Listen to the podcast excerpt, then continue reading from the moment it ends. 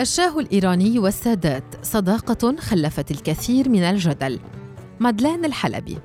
على الرغم من العزلة العربية والإقليمية التي عاشتها مصر عقب توقيع اتفاق كامب ديفيد للسلام بينها وبين إسرائيل، إلا أن الرئيس المصري الراحل أنور السادات لم يتوانى لحظة واحدة عن تحقيق التزاماته تجاه صديقه الحميم الشاه الإيراني محمد رضا بهلوي عقب طرده من طهران إبان الثورة الإسلامية.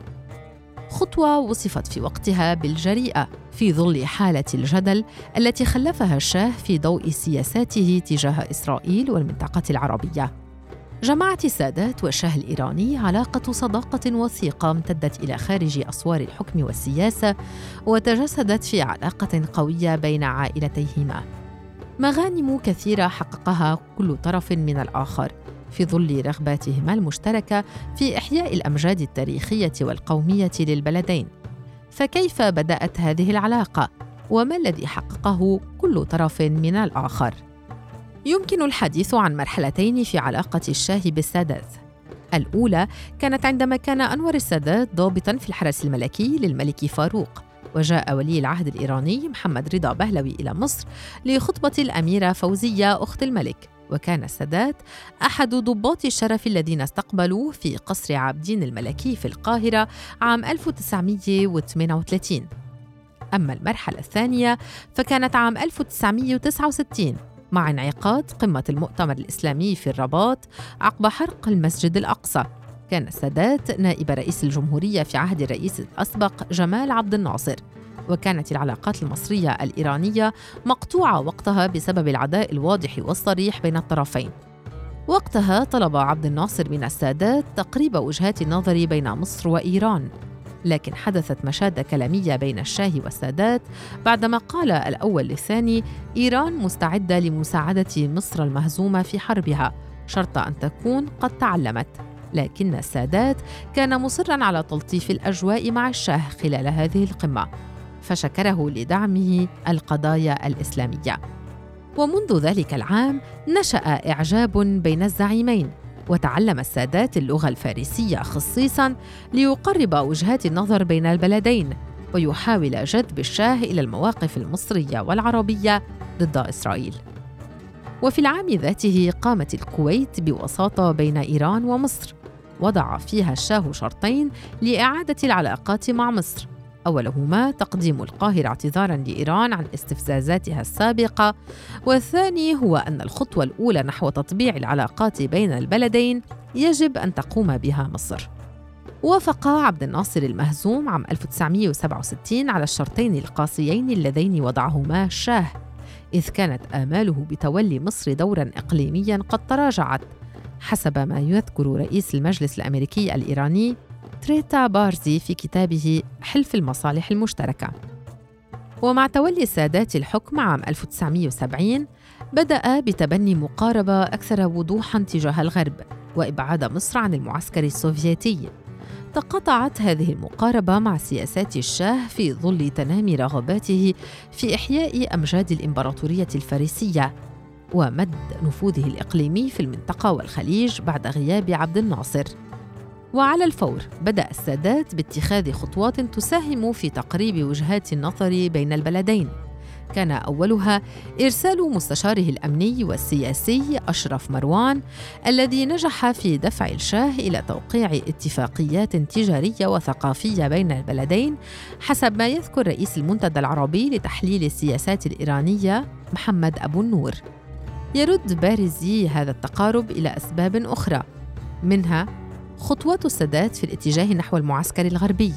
وينقل بارزي عن الباحث الإيراني في مؤسسة الدراسات الإيرانية غلام رضا أفخامي أن السادات بدأ بالتشاور مع الشاه الإيراني حول التواجد السوفيتي في مصر الذي انتهى بطرد أكثر من 10,000 خبير عسكري عام 1972.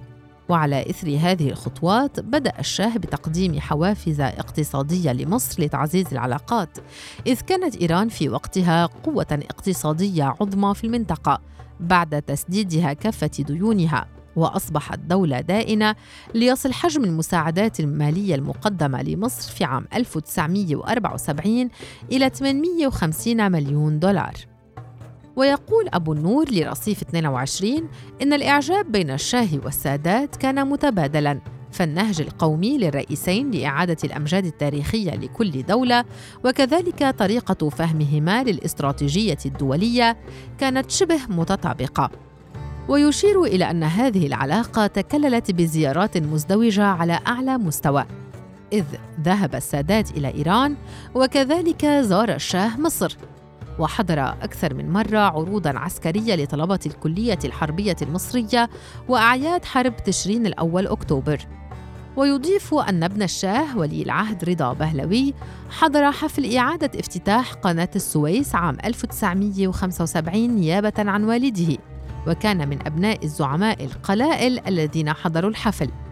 وكانت مصر تريد شكر الشاه لأنه ساعدها بالمعدات الثقيلة لتطهير المجرى الملاحي، وتعد تلك الحادثة من أهم محطات التقارب المصري الإيراني الرفيع المستوى. تبادل مسؤولو البلدين نحو 90 زيارة رسمية معلنة، تضمنت 41 زيارة إيرانية لمصر و49 زيارة مصرية باتجاه إيران، منها 5 زيارات رسمية قام بها الرئيس السادات.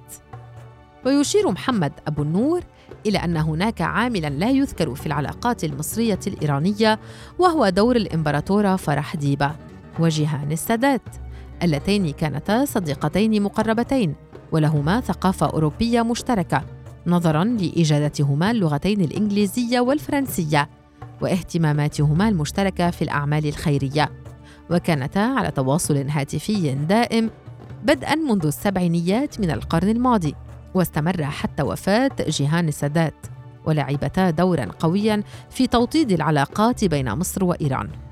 عندما وقعت حرب تشرين الأول أكتوبر 1973 بين مصر وإسرائيل، وجدت إيران نفسها بين بلدين تربطها بهما علاقات جيدة.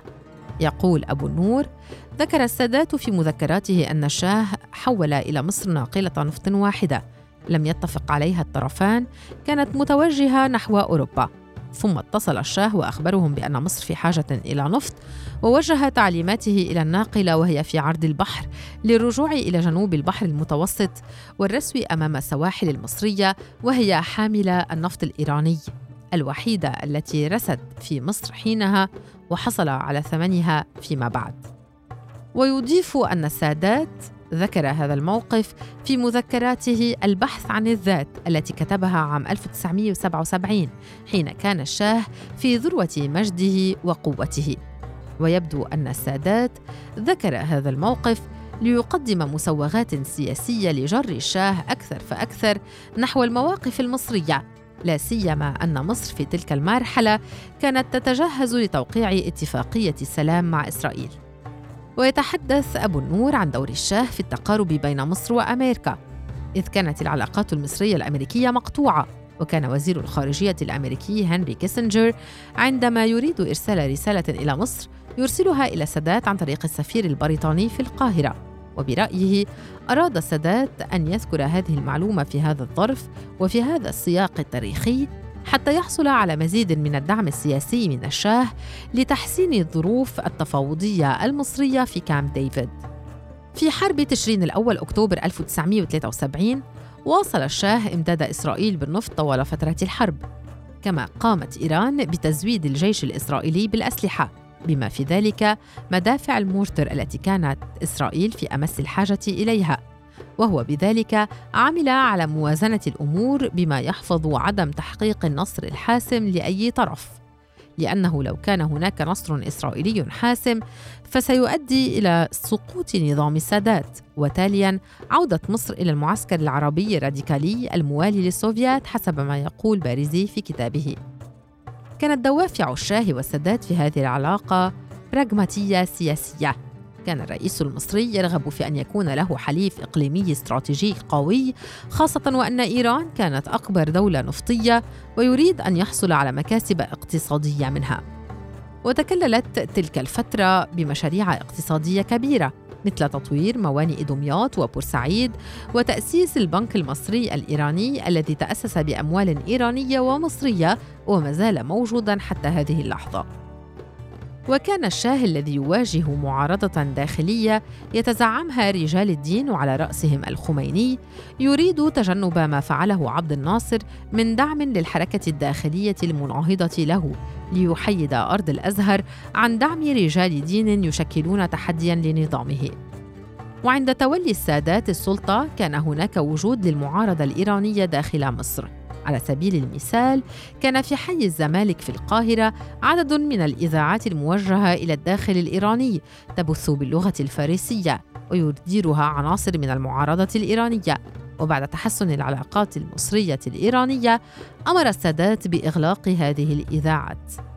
قيام الثورة الإسلامية في إيران عام 1979 أفضى إلى محطة جديدة ومختلفة كلياً في العلاقات المصرية الإيرانية، فقد خرج الشاه من بلده وقدم طلب لجوء إلى العديد من الدول، لكن غالبيتها رفضت استقباله، فعاش أيامه الأخيرة متنقلاً بين المغرب وبنما والمكسيك وجزر البهامس والولايات المتحدة الأمريكية، قبل أن يحصل على حق اللجوء في مصر في آذار مارس 1980 لتكون القاهرة ملاذه ومثواه الأخير بعد إصابته بمرض السرطان. أثار استقبال مصر للشاه حفيظة مؤسس الجمهورية الإسلامية آية الله الخميني، الذي كان أيضاً من منتقدي اتفاق كام ديفيد بشدة، وهذا ما دفع إيران لاحقاً إلى إطلاق اسم خالد الإسلامبولي الذي اغتال السادات على أحد الشوارع في طهران، وإلى إنتاج فيلم إعدام فرعون الذي يتضمن مشاهد قتل السادات ومحاكمة المتهمين. هذه التوترات أدت إلى قطع العلاقات الدبلوماسية بين البلدين، وساهم في اتخاذ هذا القرار طلب مباشر من الرئيس الفلسطيني الراحل ياسر عرفات عقاباً لمصر على توقيع معاهدة السلام مع إسرائيل. محاولات عدة جرت لإعادة إحياء العلاقات بين البلدين، وانخفض تدريجياً منسوب التوتر، والتقى الرئيس المصري الأسبق حسني مبارك بالرئيس الإيراني الأسبق محمد خاتمي على هامش اجتماع قمة مجتمع المعلومات في جنيف 2003. وبعد الثورة المصرية ووصول محمد مرسي إلى الحكم، رحبت طهران بالمتغيرات وعلقت صور مرسي في شوارع طهران. وزار الرئيس الإيراني محمود أحمدي نجاد القاهرة في أول زيارة لرئيس إيراني إلى مصر بعد الشاه الإيراني والقطيعة بين البلدين. لاحقاً مع وصول الرئيس المصري عبد الفتاح السيسي إلى الرئاسة، بدت إيران أكثر حذراً تجاه مصر المتقاربة مع السعودية. وحسب المدير العام للشرق الأوسط وشمال إفريقيا في وزارة الخارجية الإيرانية مير مسعود حسنيان، حل المشكلات بين طهران والرياض قد يكون له تأثير على تحسين العلاقات بين مصر وإيران.